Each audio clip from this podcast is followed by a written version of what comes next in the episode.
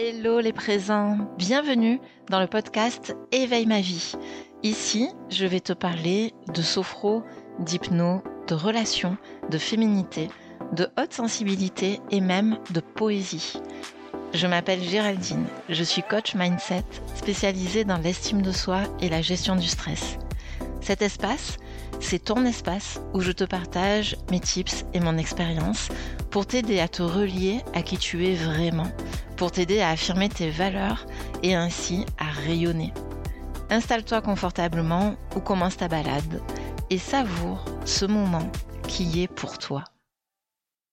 Hello les présents, ravi de vous retrouver pour ce nouvel épisode du podcast Éveille ma vie, un épisode qui a pour thème changer sa vie c'est bien plus large ce dont on va parler.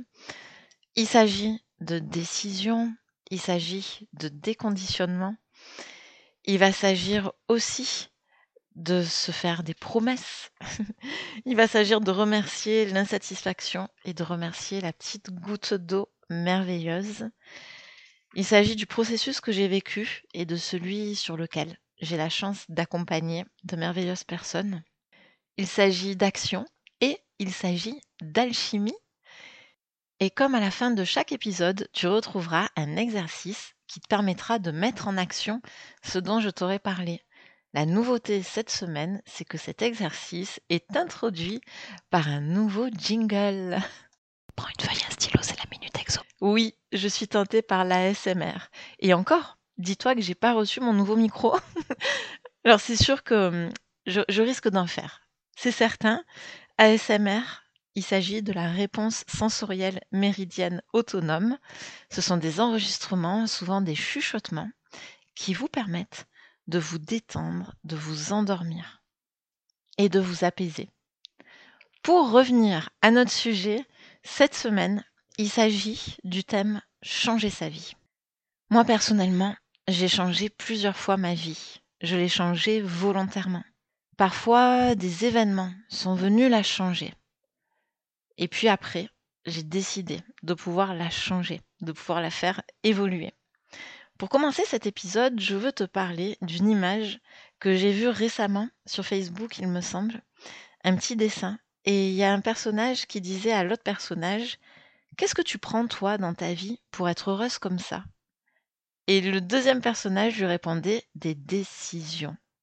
J'adore ce dessin parce que pour moi, le bonheur est un choix, l'épanouissement est un choix et c'est le résultat de tes décisions. On ressent cette envie de changer sa, vie euh, à chaque fois qu'on a envie que quelque chose change. Les circonstances t'amènent à changer ta vie. Je pense notamment à ce que nous avons tous vécu, un confinement. Je pense aussi à un licenciement. J'ai accompagné des personnes qui étaient dans cette situation et leur licenciement les a fait revoir l'organisation de leur vie.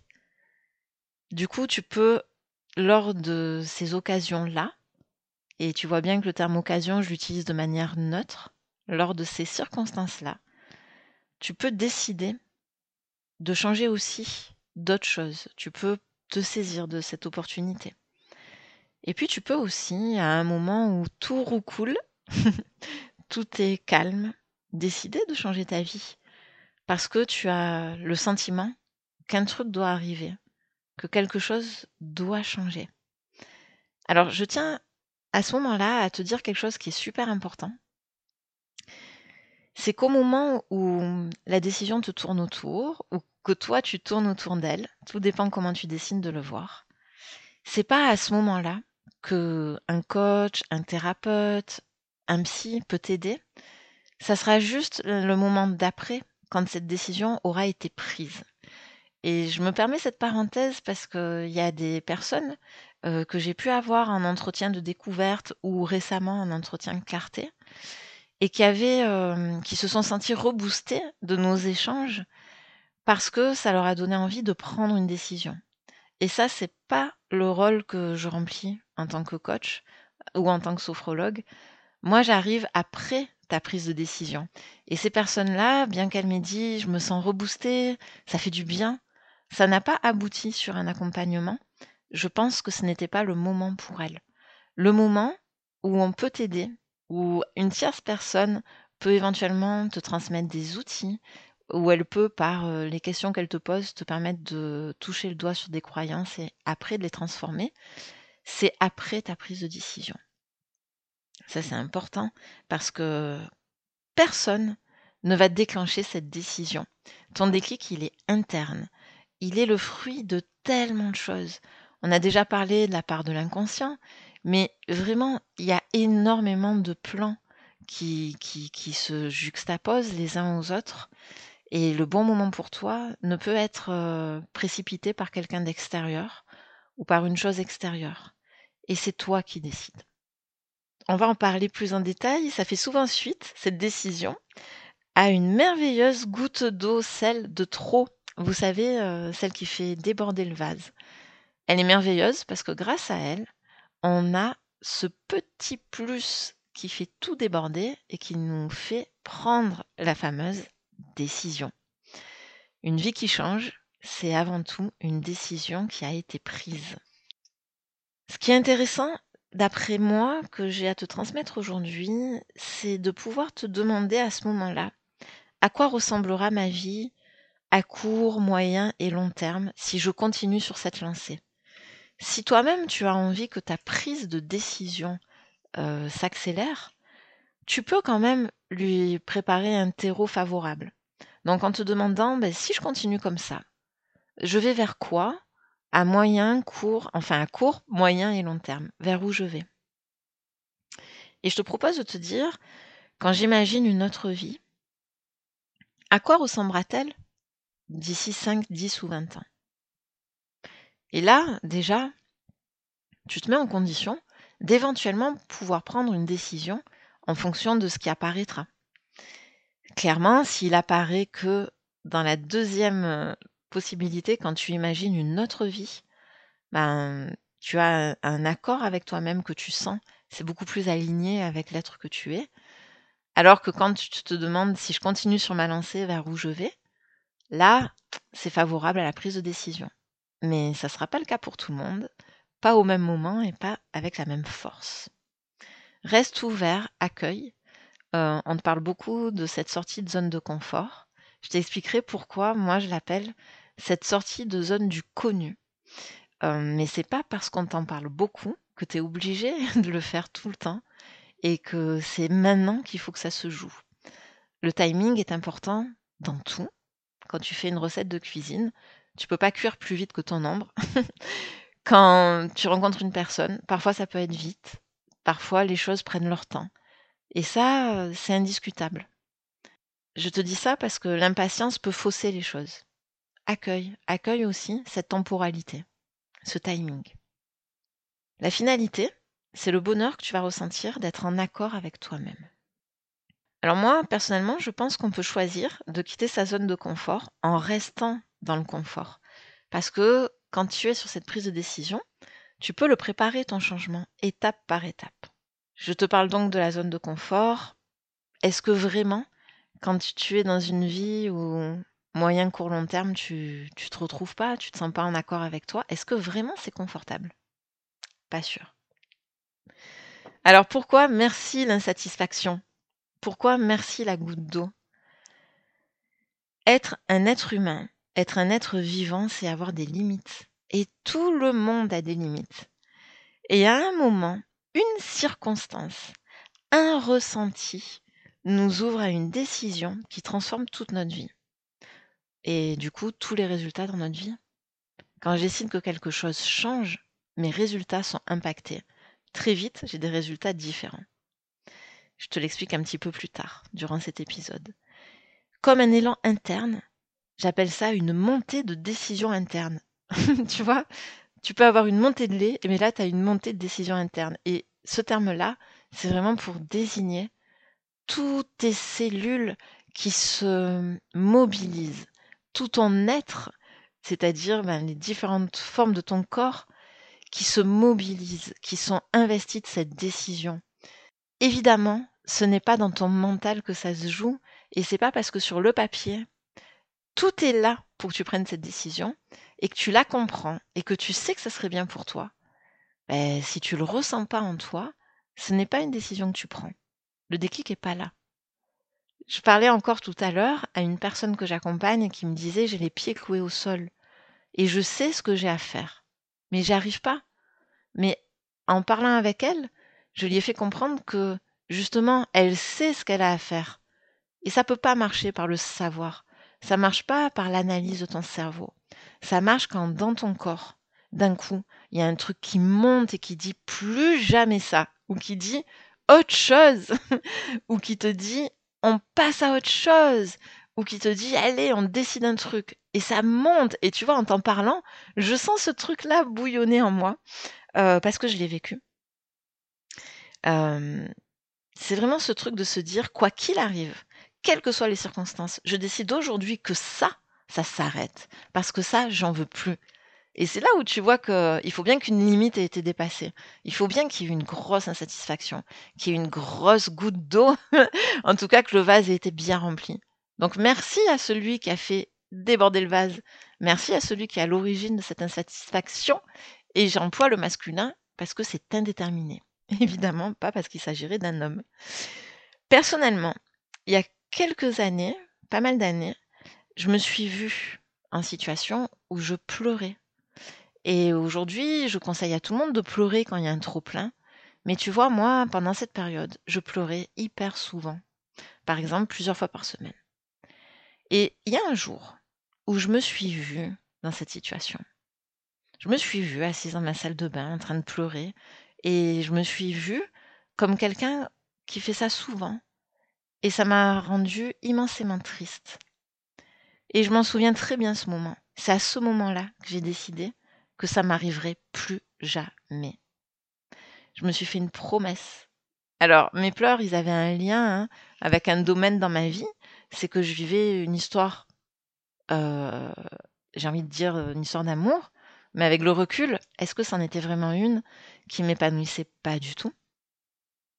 Et euh, si tu veux, mon compagnon me disait des choses très très très dures à mon sujet. Et là, ma promesse, quand tout mon corps s'est mobilisé, quand je me suis dit, mais quoi qu'il arrive, je décide que ça, ça s'arrête. Tout de suite, suite à cette décision, il y a eu comme une promesse en moi. Et je me rappelle très bien, je me suis dit, je pleurerai plus à cause d'un homme. Puis j'ai affiné cette promesse. Euh, parce que j'étais consciente de ne pas pouvoir maîtriser ce qui arriverait de l'extérieur. Bien sûr que si je sors dans la rue et qu'un homme, je sais pas, moi, me dit un truc horrible, peut-être mes yeux vont briller, donc je peux pas maîtriser ça.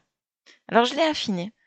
Et hum, du coup, elle est devenue, je décide de ne plus être dépendante du regard que l'autre porte sur moi. Puis après, ça a été plus précis. Je me suis dit, non, mais je décide de ne plus croire les mauvaises choses à mon sujet. Tu sais quoi? J'ai réussi. Et pas du tout en me coupant de mes émotions ou en fermant l'accès à mon cœur aux autres euh, à double tour. La preuve, j'ai pu rencontrer quelqu'un et vivre actuellement une très belle histoire d'amour qui, dure encore et, et qui m'épanouit totalement. Mais j'ai réussi parce que en avançant sur mon chemin de développement personnel, j'ai compris euh, le sens de cette phrase.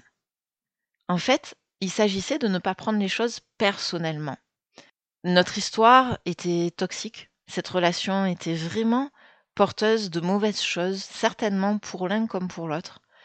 Et l'intention de la personne, quand elle disait ces méchancetés, c'était de me toucher, ce qui est quand même l'inverse de l'amour. Et avec le temps, sur mon chemin de développement personnel, j'ai compris que ma promesse, en fait, c'était un accord Toltec. C'était de ne pas prendre les choses personnellement. Et de là, ben, est venu mon mantra magique, ce mantra minute qui m'aide encore aujourd'hui dans plein de circonstances.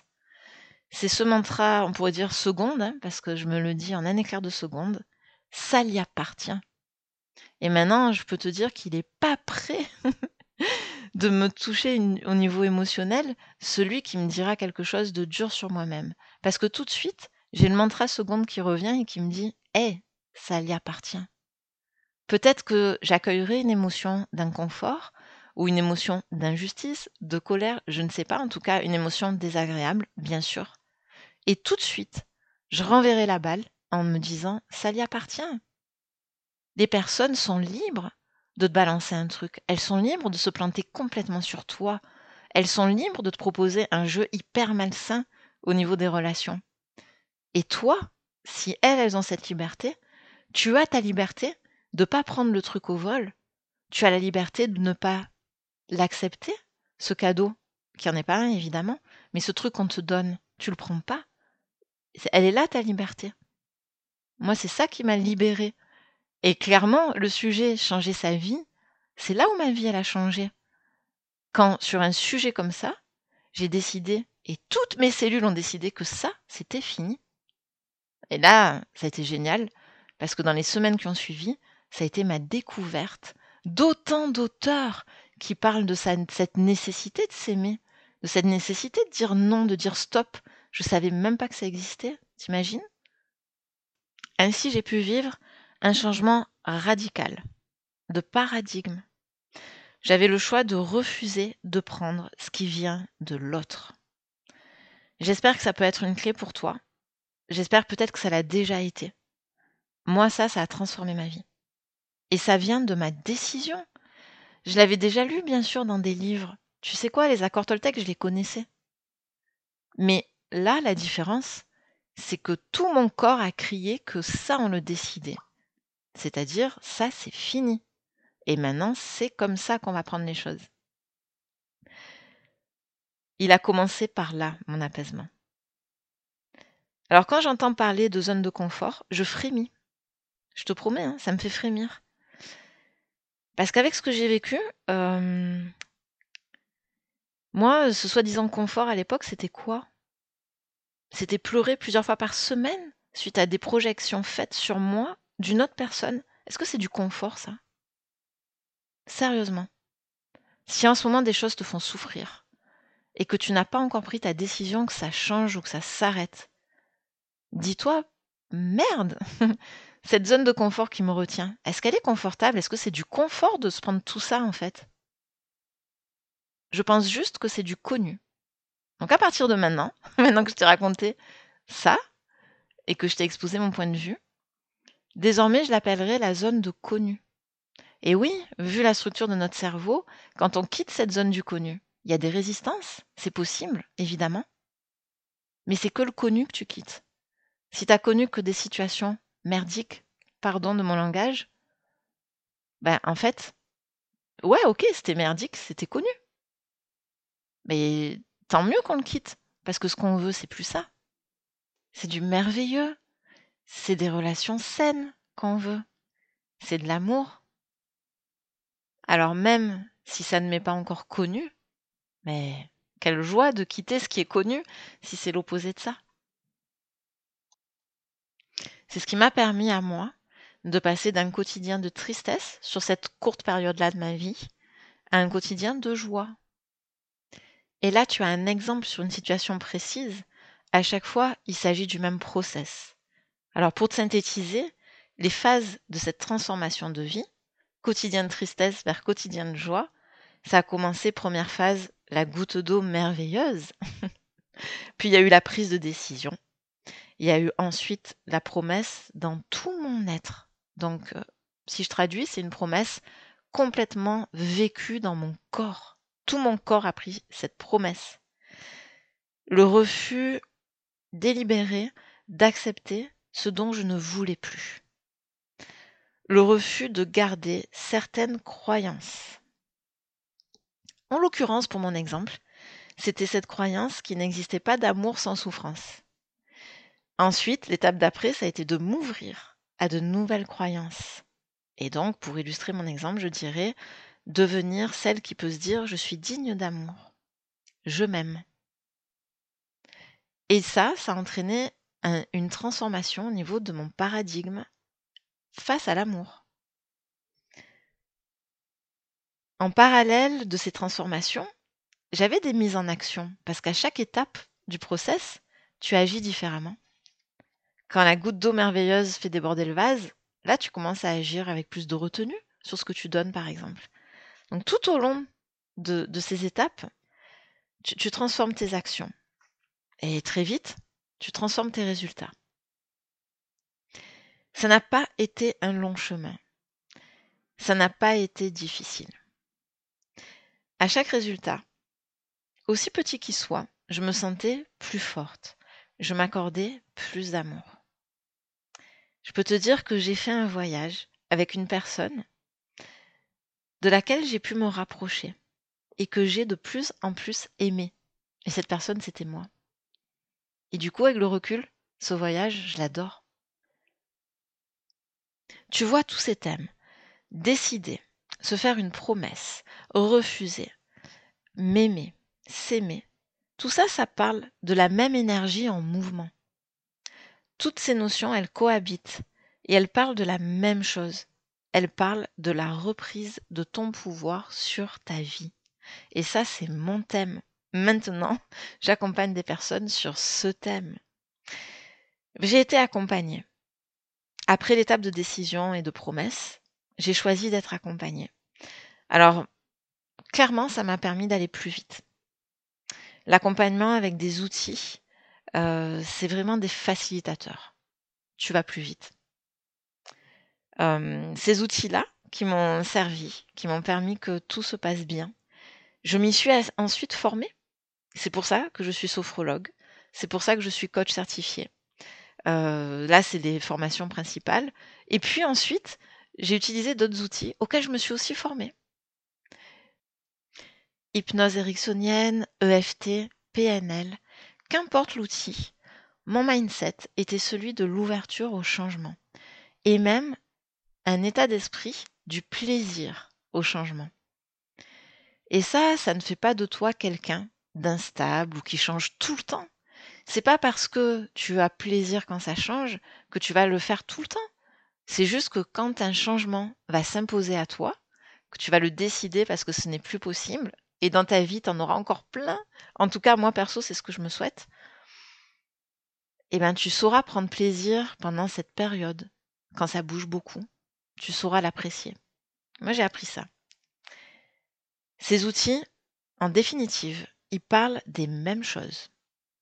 Ils parlent d'un temps que tu prends pour toi. Donc, preuve d'amour pour toi-même. Ils parlent d'un recentrage. Il parle de s'adresser à tout notre être, inconscient compris. Il parle de respiration, et donc de ton lien entre ton corps et ton esprit. Tu peux décliner tous les outils, on est toujours autour de ça. Ça a été ultra puissant pour moi. Je fais en sorte que ça puisse être ultra puissant pour les personnes que j'accompagne. Maintenant, je vais te parler des conditionnements qui tombent. En avançant dans ce chemin, tu vas te délester de ce dont tu n'as pas besoin. Et au plus tu vas avancer, au plus tu vas avancer léger. Principalement, le conditionnement venant de la société ou de tes proches, c'est celui-là que tu vas abandonner. Alors, je pense que ça va être bientôt l'objet d'un épisode entier. Il y a, vraiment matière. Euh, à quoi je reconnais personnellement un conditionnement? Alors tu vois, c'est quand je me dis, mais qui a dit que ça devait se passer comme ça? Voilà, quand dans ma tête ou quand en parlant à des amis, je commence sur un sujet à dire, mais qui a dit ça? Euh, ben Là, je sais que je suis conditionnée. Un exemple, j'adore travailler à distance avec des personnes parce que mon outil favori, c'est ma voix. Et dans mon domaine, c'est ma voix qui fait tout. Alors, à un moment, pendant le Covid, on a tous travaillé avec notre voix à distance. Et moi, j'ai vu beaucoup de super résultats et surtout, j'ai adoré ça. Et puis par la suite, mes collègues ont repris leur cabinet. Mais pas moi. Et tu vois, voilà, je me revois expliquer aux autres en, disant, mais qui a dit que forcément le coaching ou la sophro nécessitait d'être physiquement au même endroit, on ne se touche pas pendant ces séances-là. Je n'ai pas besoin de toucher le corps de l'autre. Qui a dit qu'il fallait un cabinet pour exercer? Alors là, tu vois, quand je raisonne comme ça, quand je dis ça aux gens, c'est sûr que c'est un conditionnement. C'est sûr que euh, c'est un truc, ben voilà, hop, on a été conditionné. Il y a certaines professions, il te faut claquer une blinde d'argent pour avoir un cabinet, alors qu'en vrai, ton efficacité, elle est peut-être la même, voire plus grande avec d'autres modalités. Une autre expression aussi, et j'utilise parfois euh, quand je, m'exprime dans, des lives Instagram notamment, c'est quand je me dis d'où Mais d'où je me fais vivre ça? Mais d'où je dois faire ci ou faire ça? Alors voilà, moi quand je me parle comme ça et que ces deux mots arrivent, t'es sûr que ça me parle d'un conditionnement. Et déjà, ça me donne envie de le laisser tomber. Alors c'est sous-entendu d'où ça vient. Mais d'où ça vient que je m'oblige à faire ça? Voilà, ça arrive bien sûr avec agacement, hein, comme tu peux l'entendre. Et, et, voilà, hop, je sais instantanément que c'est un conditionnement.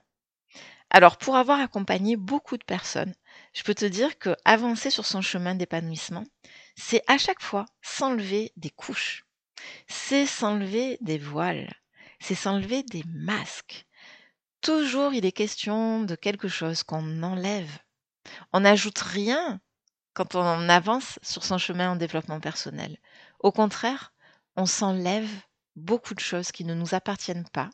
On s'enlève beaucoup de choses qui nous appartiennent mais qui ne nous font plus du bien. On s'enlève beaucoup de choses dont on ne veut plus. Et c'est ça qui fait du bien. Le renouveau arrive parce que quand tu enlèves des croyances, la nature n'aimant pas le vide, d'autres croyances vont se créer. Et celles-là, tu vas pouvoir, euh, comme elles arrivent à un moment où tu es ouvert à penser, par exemple, comme moi, euh, il y a quelques années, que l'amour n'a aucun rapport avec la souffrance, eh ben, tu embrasses cette nouvelle croyance et ta vie change. Alors, la question être aidé ou pas, moi, personnellement, c'est ce que j'ai fait. Et ça m'a ouvert la voie même de ma profession aujourd'hui. Si je n'avais pas eu une sophrologue, une coach, un hypnothérapeute, aujourd'hui, je ne ferais pas ce job. Et je, du coup, ma vie sera organisée d'une autre manière. Voilà, c'est mon histoire. Bien sûr, tu peux y arriver sans cet accompagnement. Et je connais beaucoup de personnes qui arrivent sans. Ce qui me semble certain, c'est que ce qui ne marche pas, c'est d'y arriver par le mental uniquement. Je m'explique. Tu lis un livre ou tu lis mille livres et ça reste dans ta tête, dans ton raisonnement logique. On revient à la personne de tout à l'heure celle avec laquelle j'ai parlé ce matin, qui me dit j'ai les pieds cloués au sol. C'est-à-dire qu'elle sait ce qu'elle doit faire. Elle le maîtrise. Elle pourrait même l'enseigner aux autres. Le truc, c'est qu'elle ne le fait pas parce que ce n'est pas passé par tout son être. C'est passé que par son cerveau. Alors, ce chemin, tu peux le faire seul. Si c'est le cas, je te conseillerais de l'accompagner régulièrement, quotidiennement, d'exercices psychocorporels il faut éprouver et ressentir.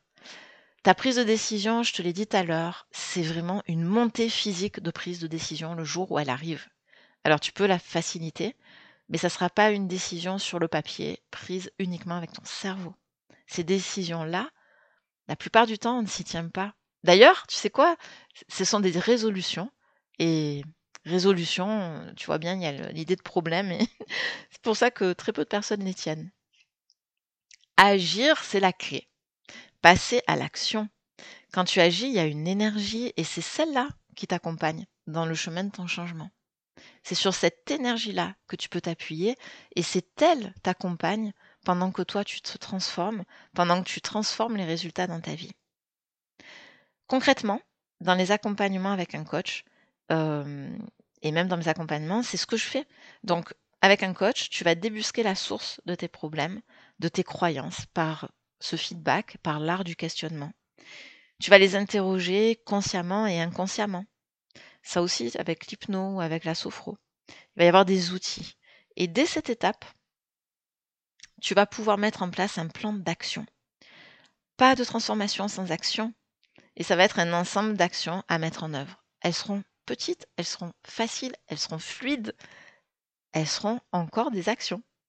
Exemple, euh, ben, sortir de ma timidité euh, sans exercice, juste parce que euh, j'écoute des gens parler de comment ils sont sortis de leur timidité, mais moi, je vais pas faire ce qu'ils me conseillent de faire. Enfin, tu vois, juste j'écoute, j'écoute et je pratique jamais. Alors, sur une question comme la timidité, on le voit tout de suite. Si tu ne pratiques pas, tu resteras timide ça, ça vient de la force des habitudes. Et là, je vais te lâcher un schéma. Alors, je sais bien, je suis sur un podcast. Voilà pourquoi dans les commentaires, tu auras un lien qui t'envoie à une publication où j'ai refait ce schéma. c'est la force des habitudes. Alors, quand tu changes ta vie, tu changes surtout tes habitudes. Le schéma, c'est le cercle vertueux dont je parle souvent. C'est le cercle de la croyance au résultat. Alors visualise, là je te dis le mot croyance, tu fais une flèche qui descend puisqu'on part sur un cercle. Tes croyances définissent ton système de pensée. Tu descends encore une autre flèche. Ton système de pensée définit tes actions. Encore une autre flèche. Tes actions définissent tes habitudes. Et là, tu peux faire la flèche que tes habitudes vont définir tes résultats. Maintenant, je te parle de la flèche la plus importante. C'est celle qui part des résultats et qui reviennent à la croyance. C'est-à-dire que je pars d'une croyance, ça me donne des résultats. Et comme par hasard, je me sers de ces résultats pour alimenter que j'ai bien raison et que ma croyance, mais c'est pas une croyance, c'est une vérité. par exemple. Tu auras le lien donc en commentaire de cet épisode. Alors, quand tu transformes une partie de ce schéma, c'est-à-dire que quand sur un domaine dans ta vie, l'amour ou la vie professionnelle, on va dire, bah, tu choisis l'un ou l'autre, des choses douloureuses se répètent, je suis sûre, et tu peux l'être avec moi, qu'il y a une ou plusieurs croyances à transformer. Elles ne sont plus d'actualité, tu n'en as plus besoin puisqu'elles te donnent des mauvais résultats, des résultats qui ne t'épanouissent pas. Alors à partir de là, on va aller chercher, si on ne trouve pas tout de suite la croyance, comment j'agis, quelles sont mes habitudes au niveau de mes actions, peut-être quand je rencontre quelqu'un ou quand je commence un nouveau job. Puis on va aller un peu creuser, creuser, jusqu'à ce qu'on trouve la croyance. Dans le domaine du travail, tu n'imagines pas le nombre de personnes que je rencontre, que j'accompagne, et qui vont me dire le travail, euh, c'est synonyme de difficulté parce que un travail facile, ça n'existe pas. Bingo Énorme croyance. Mais tu m'étonnes que dans tes résultats, ce soit toujours galère. Et au plus c'est galère, au plus ta croyance est nourrie. C'est ce que tu vas nourrir qui reste. Hein. On est d'accord?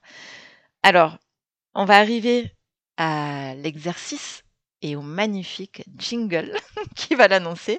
Mais avant, je veux te dire que quand tu changes les résultats dans ta vie, tu vois, parce que tu as su transformer une croyance et que du coup tes habitudes vont facilement changer parce que tu es allé à la source, eh bien, tu es en train de transformer ta vie. Tu transformes les résultats, tu transformes ta vie.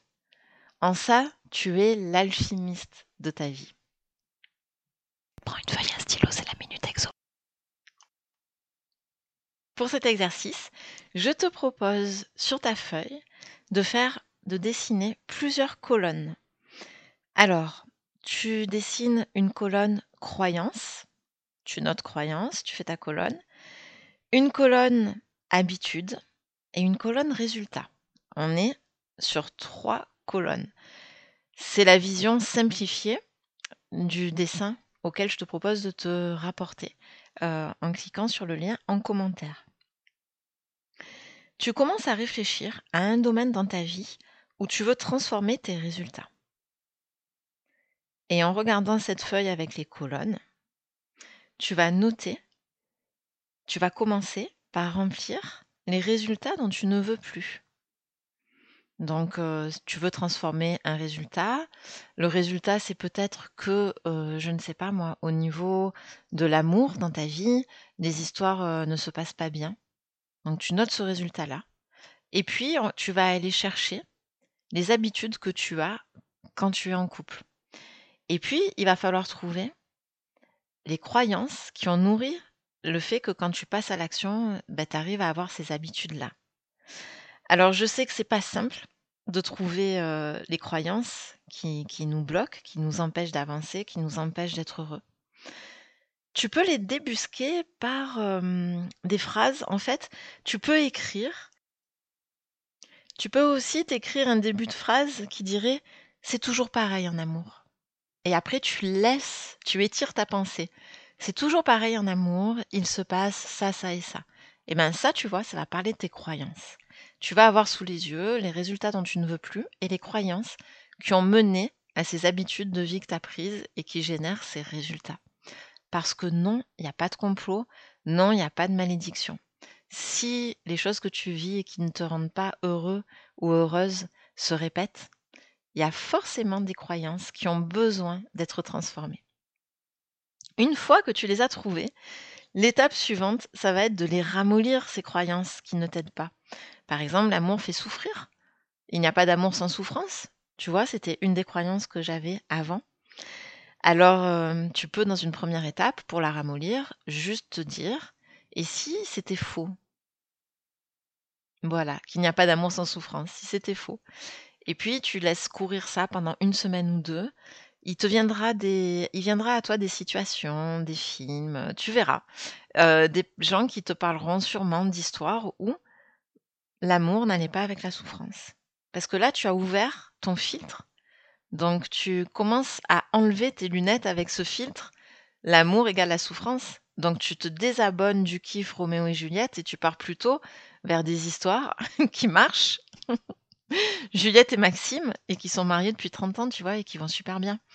Euh, je dis pas que c'est ça qu'il faut faire, que c'est cette croyance qu'il faut aller chercher, c'est vraiment pour illustrer l'exemple.